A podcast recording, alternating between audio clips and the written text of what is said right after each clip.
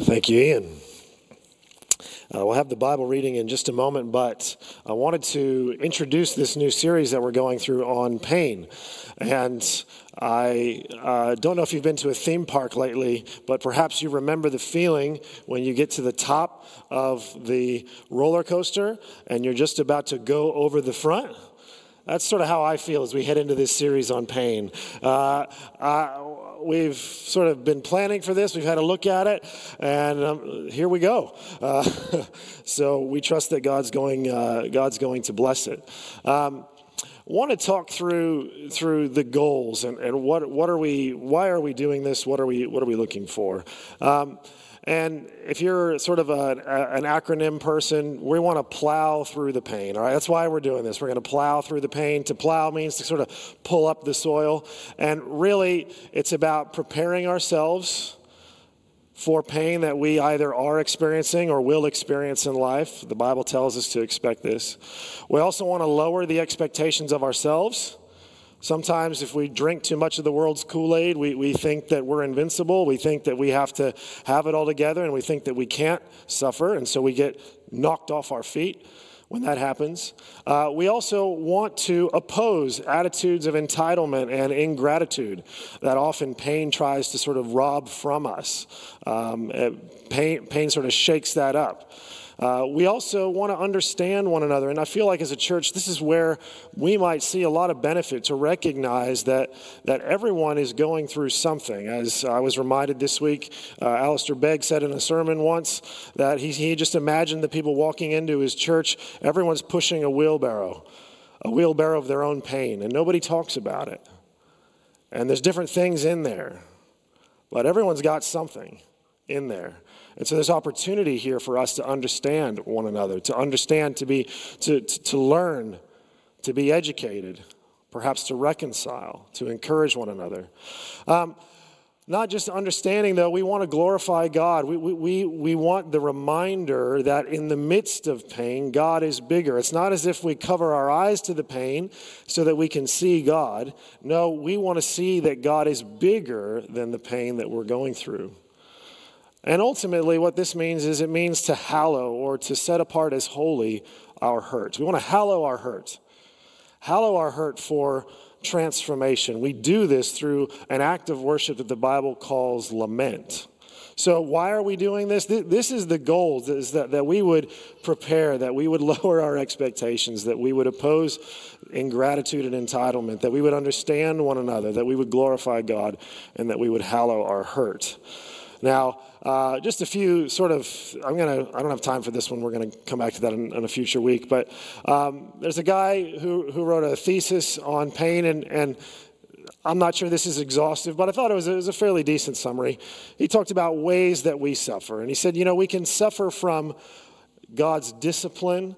Uh, as well as our own sinful actions, right? There's, there's a suffering that comes from our own sin. There's a suffering of pain that comes from the proving of our faith. Being a Christian in the world today and living that out is going to come with a cost. Jesus talked a lot about this.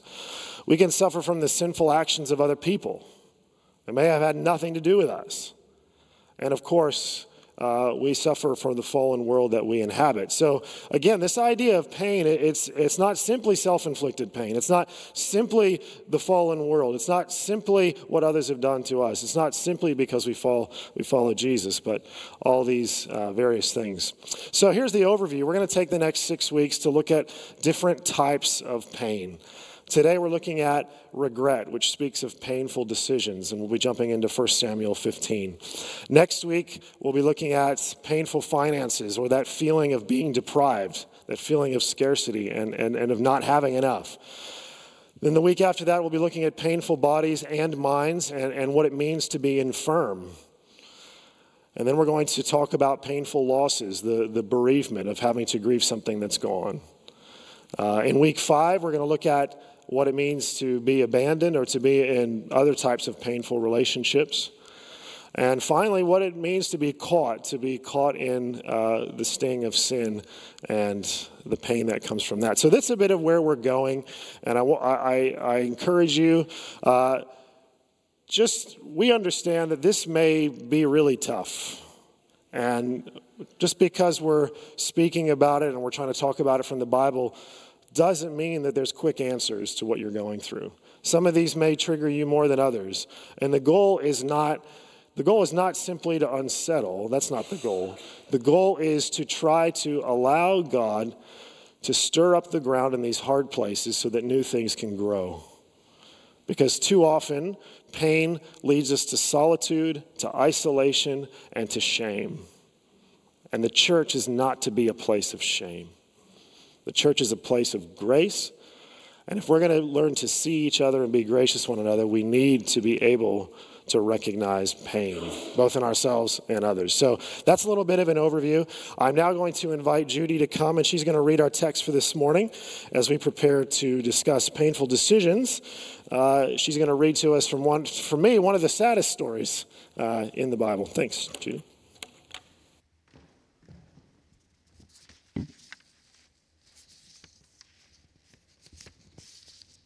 Our Bible reading this morning comes from 1 Samuel chapter 15, and we're going to read from verse 10 to verse 35. The word of the Lord came to Samuel I regret that I have made Saul king because he has turned away from me and has not carried out my instructions. Samuel was angry and he cried out to the Lord all that night. Early in the morning, Samuel got up and went to meet Saul, but he was told, Saul has gone to Carmel. There he has set up a monument in his own honour and has turned and gone down, on down to Gilgal. When Samuel reached him, Saul said, The Lord bless you. I have carried out the Lord's instructions. But Samuel said, What then is this bleating of sheep in my ears? What is this lowing of cattle that I hear? Saul answered, The soldiers brought them from the Amalekites. They spared the best of the sheep and the cattle to sacrifice to the Lord your God.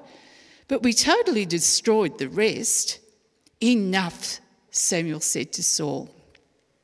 Let me tell you what the Lord said to me last night.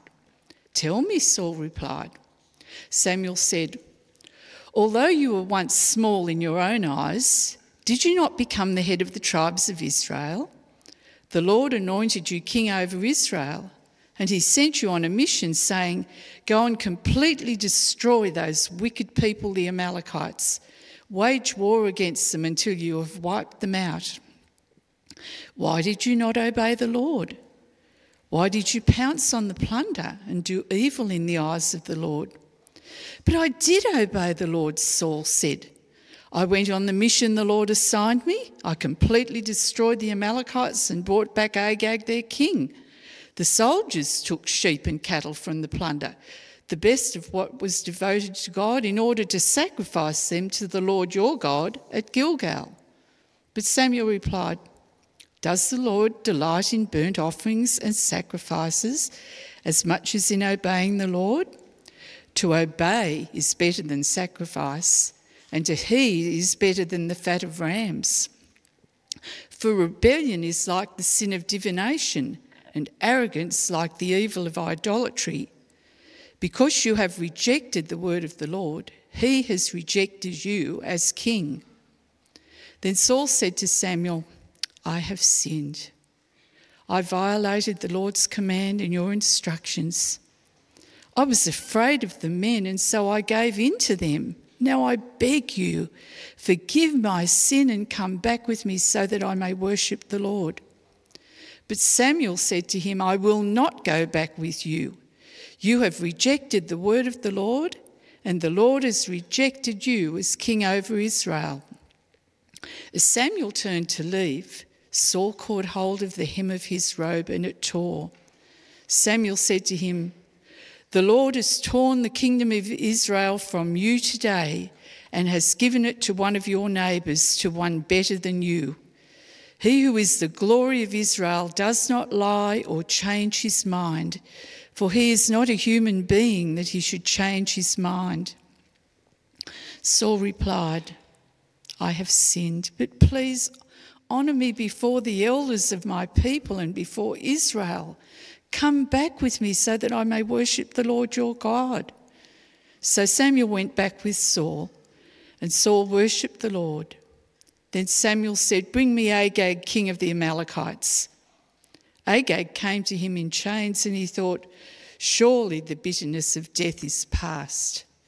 But Samuel said, As your sword has made women childless, so will your mother be childless among women. And Samuel put Agag to death before the Lord at Gilgal. Then Samuel left for Ramah, but Saul went up to his home in Gibeah of Saul.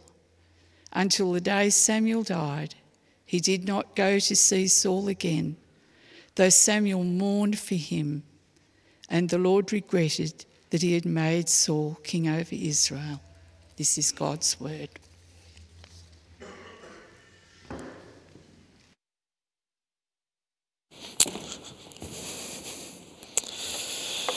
Thank you, Judy. Uh, we're talking about regret this morning. We're speaking about uh, the hope and the healing for our decisions.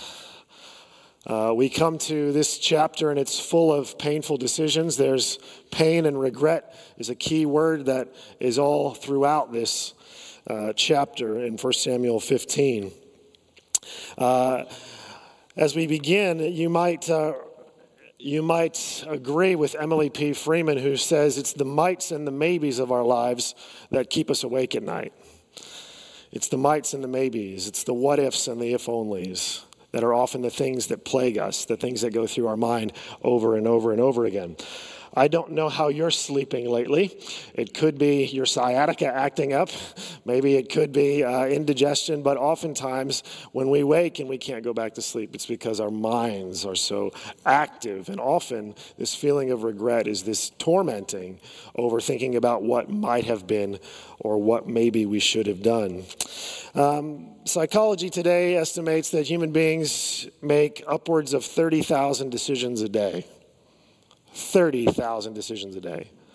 As you're sitting right there in your seat, I could name at least five that you did right there. Why did you sit there? Why did you wear that shirt? Why did you wear those shoes? Which shoe did you put on first? Which leg did you put in your pants first? See, you can see how these decisions just sort of cascade over and over and over and over, right?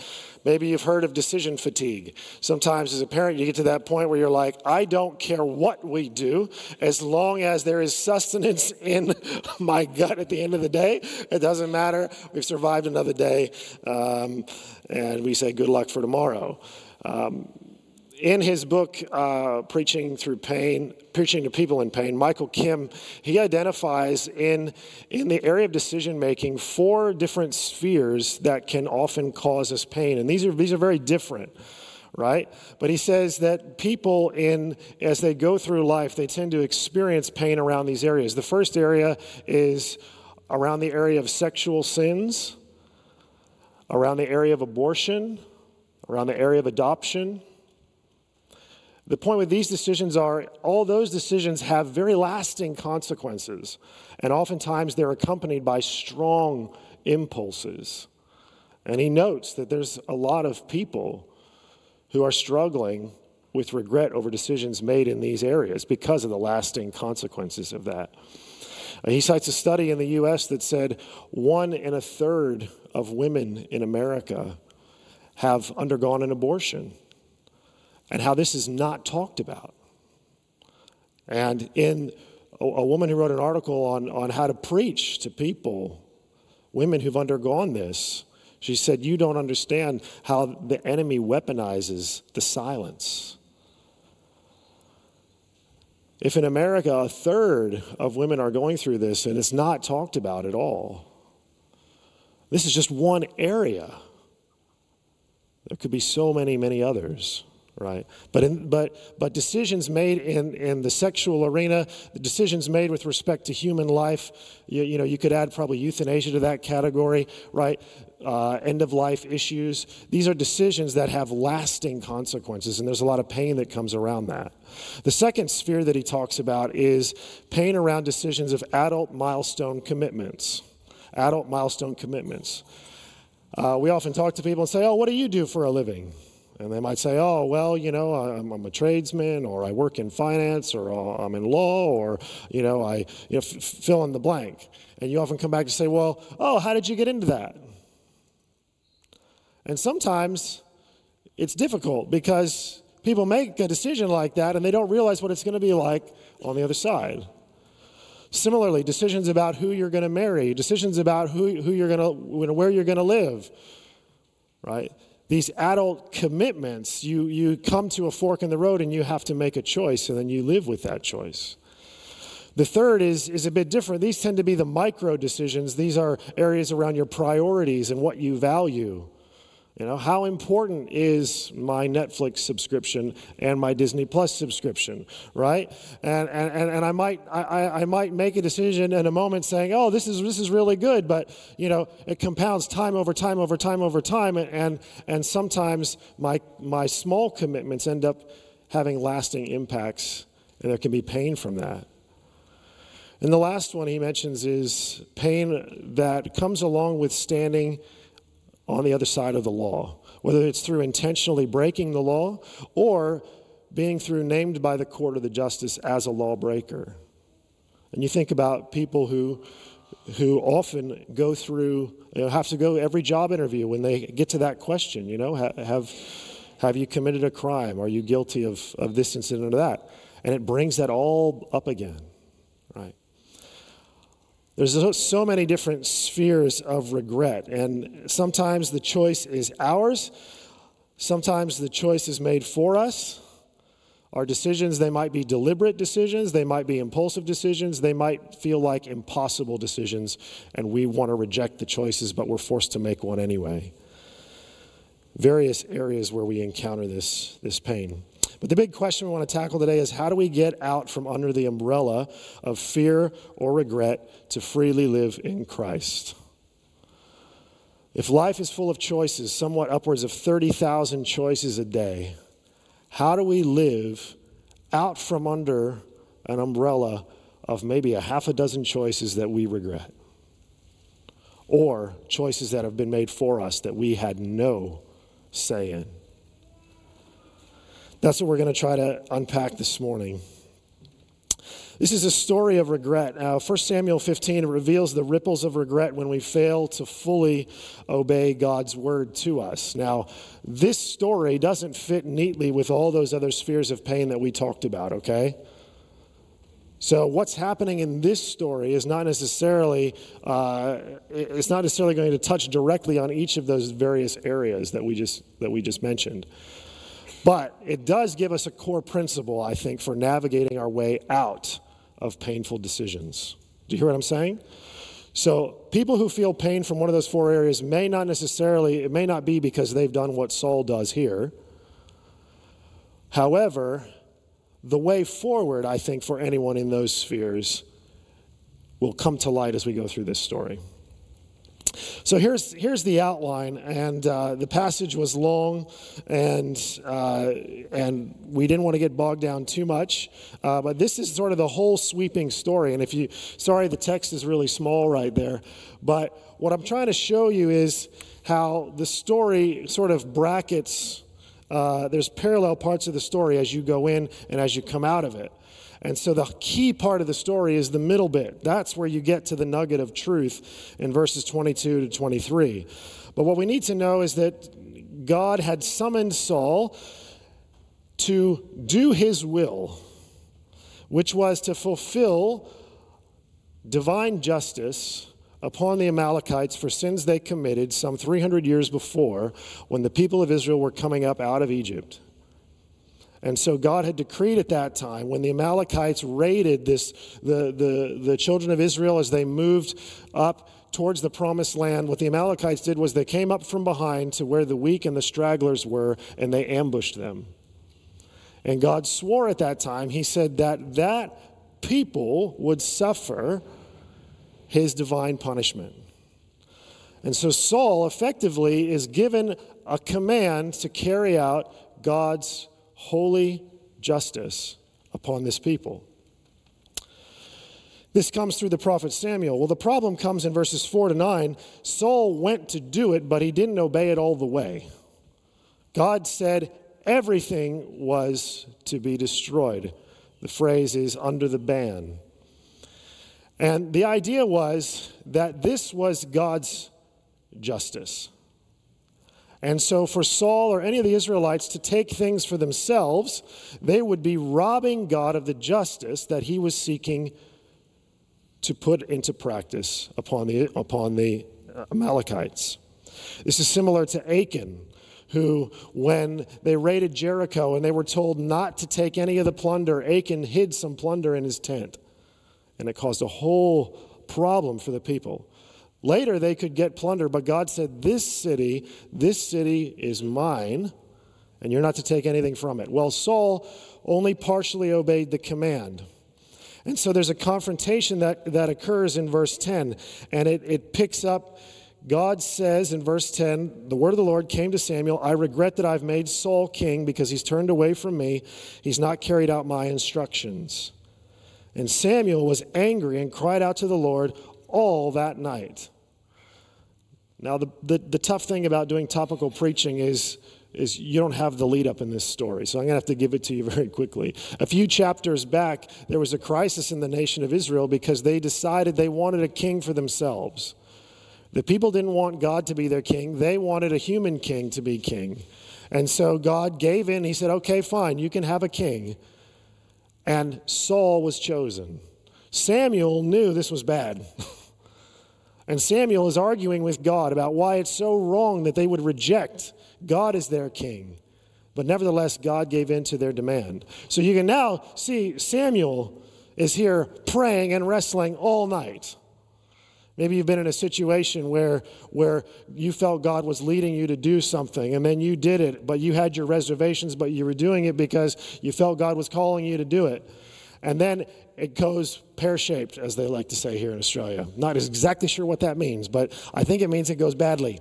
Uh, so things go badly, and, and, and then you're, you're up all night arguing with God, saying, God, this is what I told you would happen. This is what I said. This is why I didn't want to do that. This is, this is why, this is why, this is why. You get that sense with Samuel here. He's angry.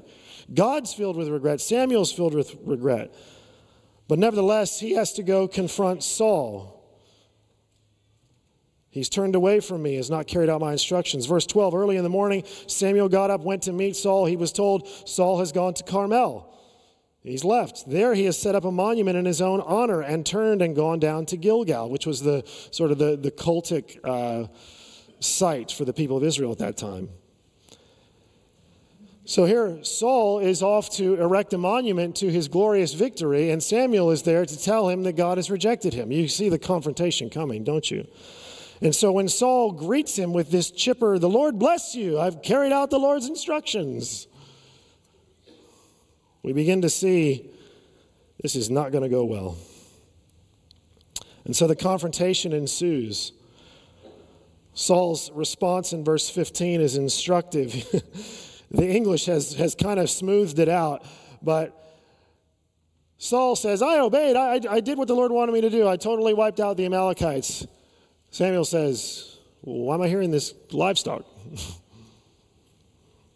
and then Saul's answer literally is, They were brought, they were brought from the Amalekites. The soldiers spared the best of the sheep and the cattle to sacrifice to the Lord, but we totally destroyed the rest. It's, a, it's, a, it's a statement designed to minimize his own responsibility. Samuel's not going to have it enough. He says, verse 16, Let me tell you what the Lord said to me last night. Tell me, Saul replied. Samuel said, Although you were once small in your own eyes, remember, Saul was not, he, he, he was a bit fearful and insecure. Although you were once small in your own eyes, you did not become did you not become head of the tribes of Israel? The Lord anointed you high king over Israel, and he sent you on a mission saying, "Go and completely destroy those wicked people, the Amalekites. Wage war against them until you've wiped them out." Why did you not obey the Lord? Why did you pounce on the plunder and do evil in the eyes of the Lord? Saul wants to minimize his responsibility. Samuel says, "You're the king, mate."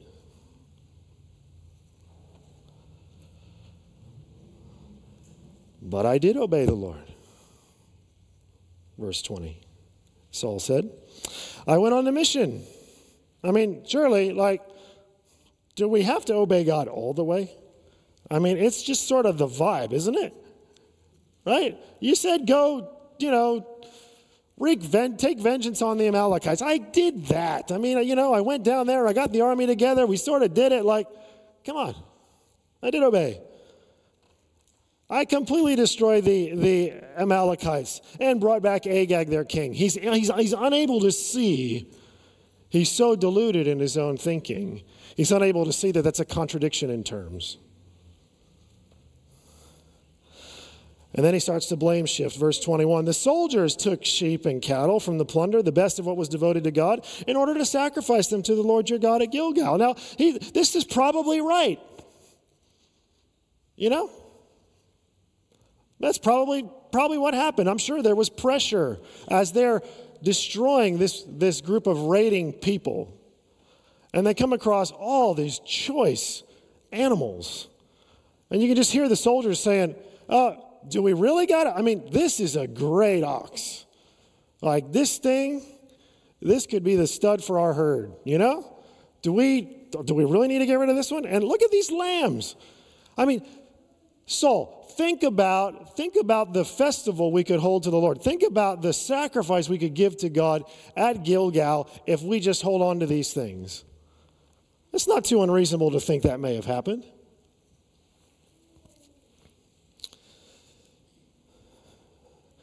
And we get to the crux. Samuel replied, Does the Lord delight in burnt offerings and sacrifices as much as in obeying the Lord? As much excuse me, to obey is better than sacrifice, and to heed is better than the fat of rams. Saul, don't you get it?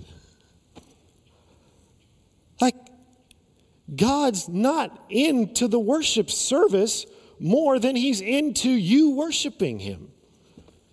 He's, he, he's not into the ritual of sacrifice if it means you haven't actually yielded your heart to him.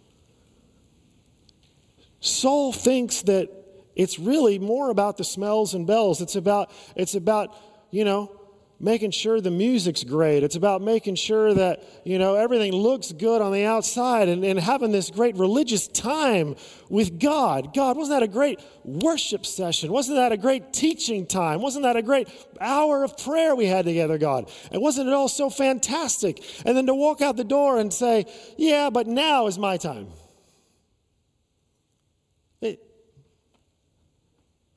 Saul, don't you get it?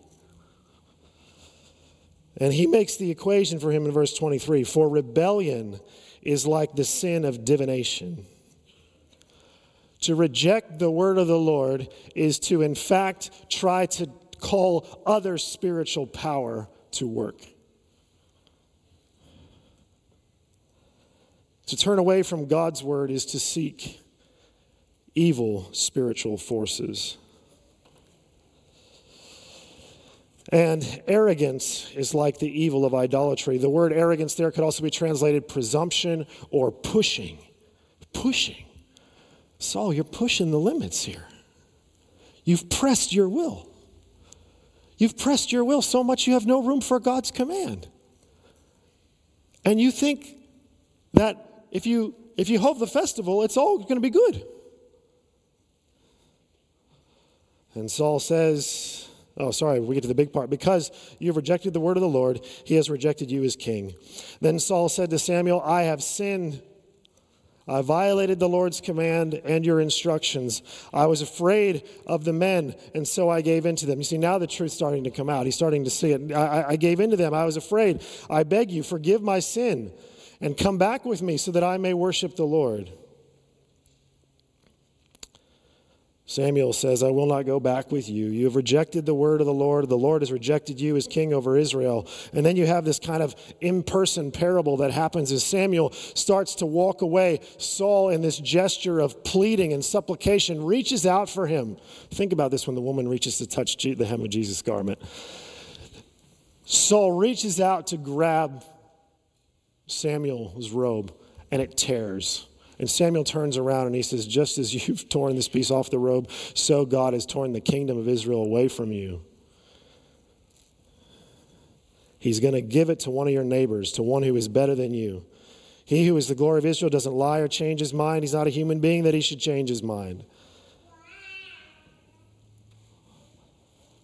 Now, isn't Saul repenting here? I don't know. You be the judge. Verse 30 I have sinned, but please honor me before the elders of my people and before Israel. I know I did the wrong thing, but does the leadership have to know? I know I did the wrong thing, but do we have to make this a big deal publicly? Can't we just move forward as if nothing happened? And I'm going to handle this privately with God. So then we come to the end, and, and Samuel is the one who fulfills God's command. And God regrets that he made Saul king. And what's so sad at the end of this story is that Samuel and Saul never never meet again. They never have a they never come together again after this. They lived less than 15 kilometers away from each other.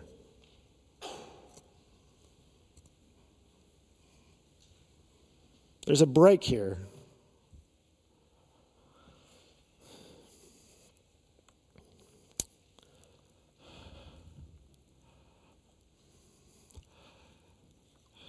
In this story of regret, we see that how we make decisions reveals how we view God. How you make decisions reveals how you view God. Saul was willing to obey God to a point, but he missed this understanding that partial obedience is full rebellion. And so, when we observe what's going on in the passage, there's regret everywhere.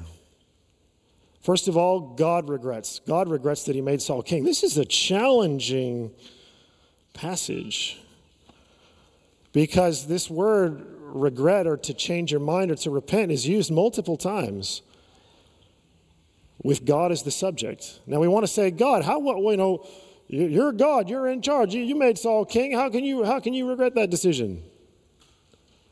And some are wise to point out to say that you know this is God reflecting a, a response to an action.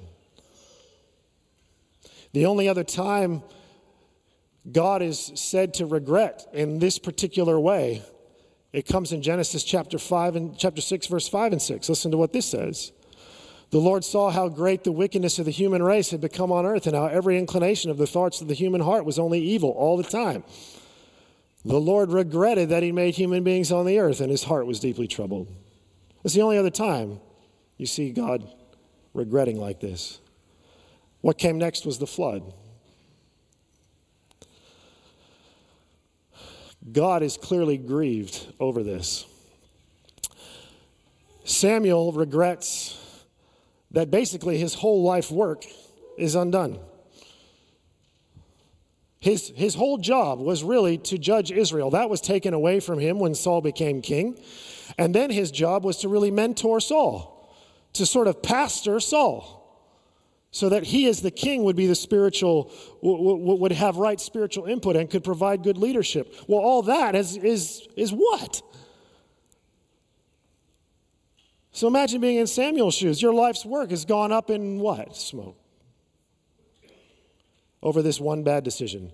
And then you have Saul, who has been told that God's anointing has been taken away from him. He is not going to be the king anymore.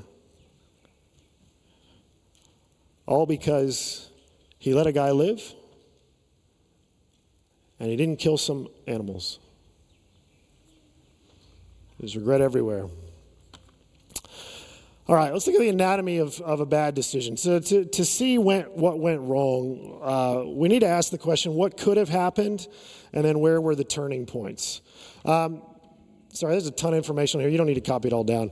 But this is where, this is where he went wrong, all right? First of all, Saul, he didn't carry out God's command. Imagine if he just if he just was faithful to God and did what God said. If you go on to read the, the king who's better, uh, that's King David. if you go on to read him, he faces some really tough decisions and he doesn't always make the right choice, but you see over and over and over again David, Saul's successor, being trying to be very careful about doing what God says. This is the second time where Saul has flaunted the Lord's instruction. Um, he seemed to forget that he is God's king and he's not the people's king. And this can happen to us, can it? We get so infatuated with what the world defines us as, with our own position and our own power and our own authority, with our own reputation. We get so focused on the place that we occupy in life that we begin to make decisions in order to hold on to that or in order to attain that. And so we forget that actually, as Christians, we belong to Christ and that He is the one who informs our destiny. He's the one who numbers my days and shapes the direction of what I need to do. And we begin to think, no, actually, it's, it's, it's other people. It's these relationships. It's this boss. It's this company. It's this, that, or the other thing. These are the ones who make me who I am. If we begin to think that way, we're started down a bad path. Saul went wrong because he obeyed God only to a point that it benefited him. You see, it was all well and good when he was winning battles, but the moment it put some tension between him and his soldiers, the moment he had to look like the bad guy, well, now he's compromised, right? He was willing to obey God only to a point. Brothers and sisters, do not be surprised if you're only willing to obey God to a certain point, if He keeps pressing that point.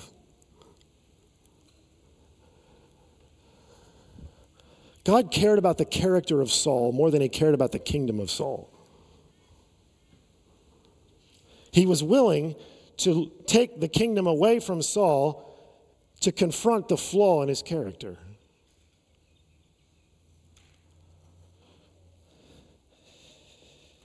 He feared men more than he feared God. He equated obedience with ceremony and sacrifice.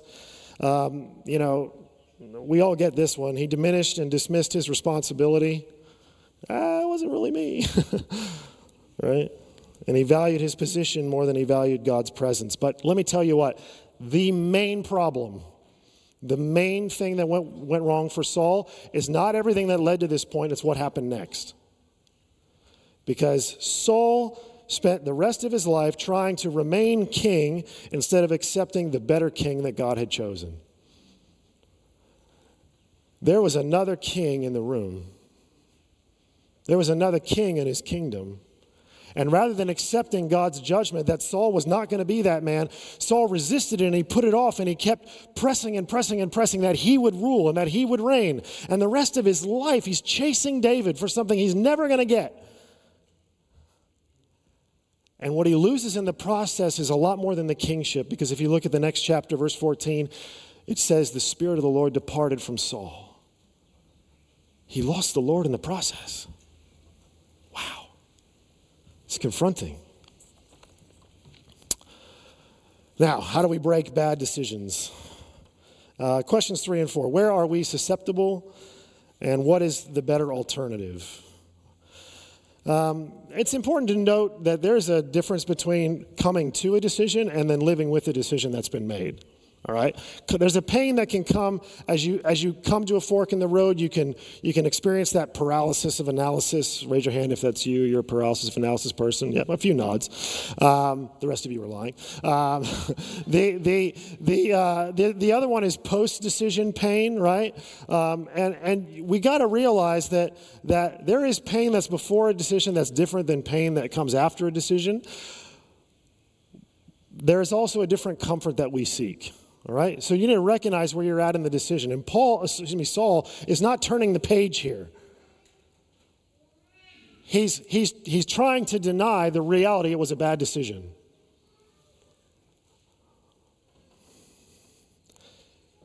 If you're in the pre decision phase, well, God has said, He's invited you. Ask for wisdom and I'll give it to you. Ask me. I will teach you my ways, He says.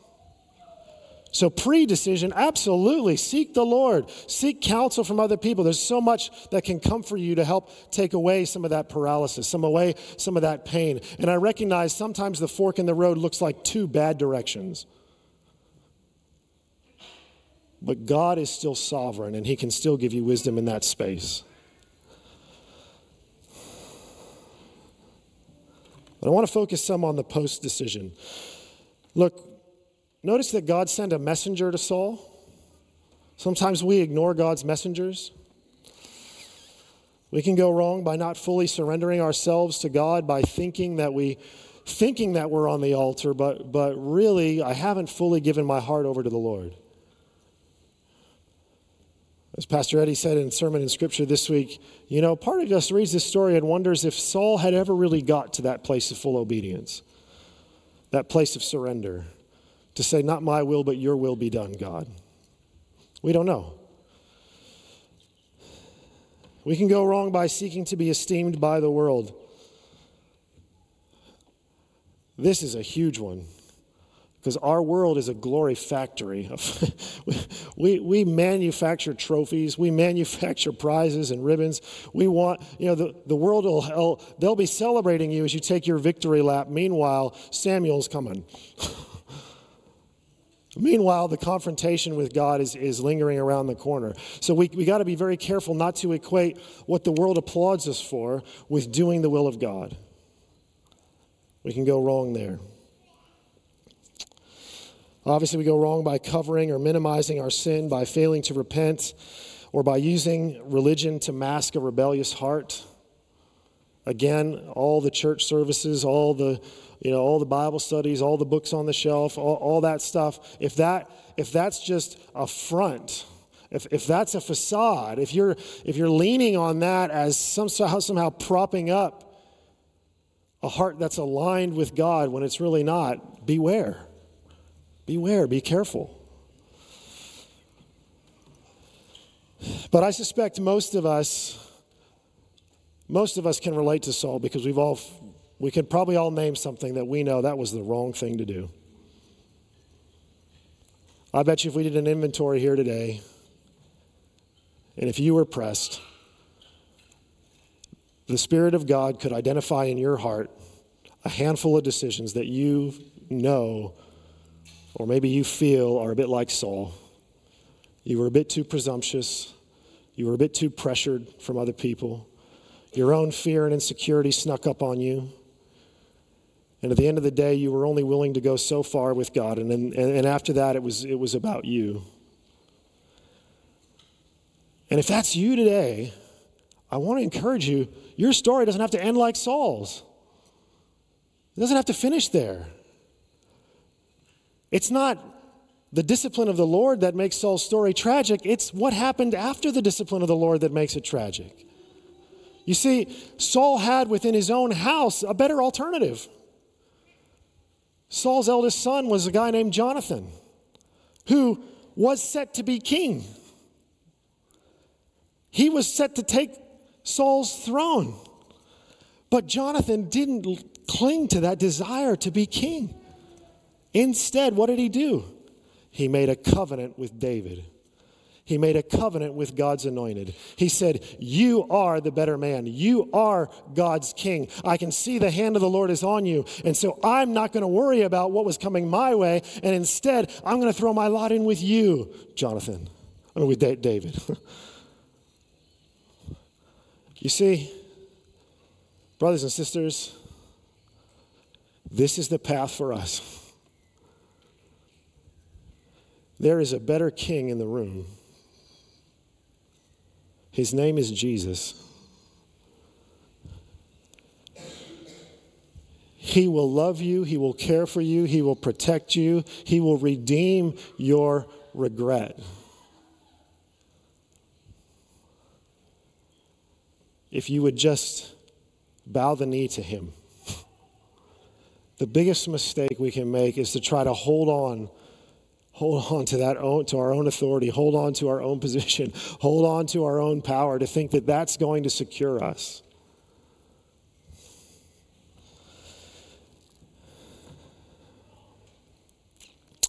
Christ redeems my regret when i surrender my will to his kingship.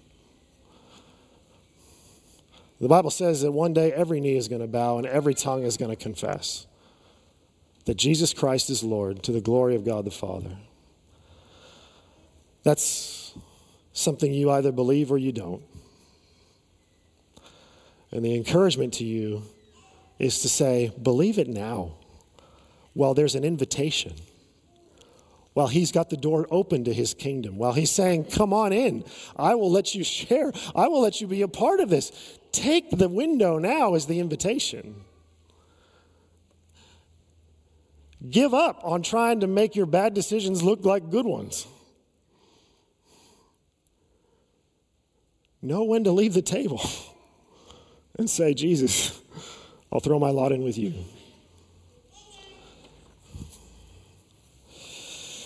This is why, to me, it's so beautiful and fitting that we're going to celebrate baptisms today. Because you've seen from the text, you've seen from God's word what not to do. but now you get to see in, in real life, in living color, what to do. You're going to watch three people of all different ages and experiences stand up and tell you that they have made the Jonathan decision. That's my wife, she laughs. I don't try to get her to laugh, but I'm glad she laughs quickly. right?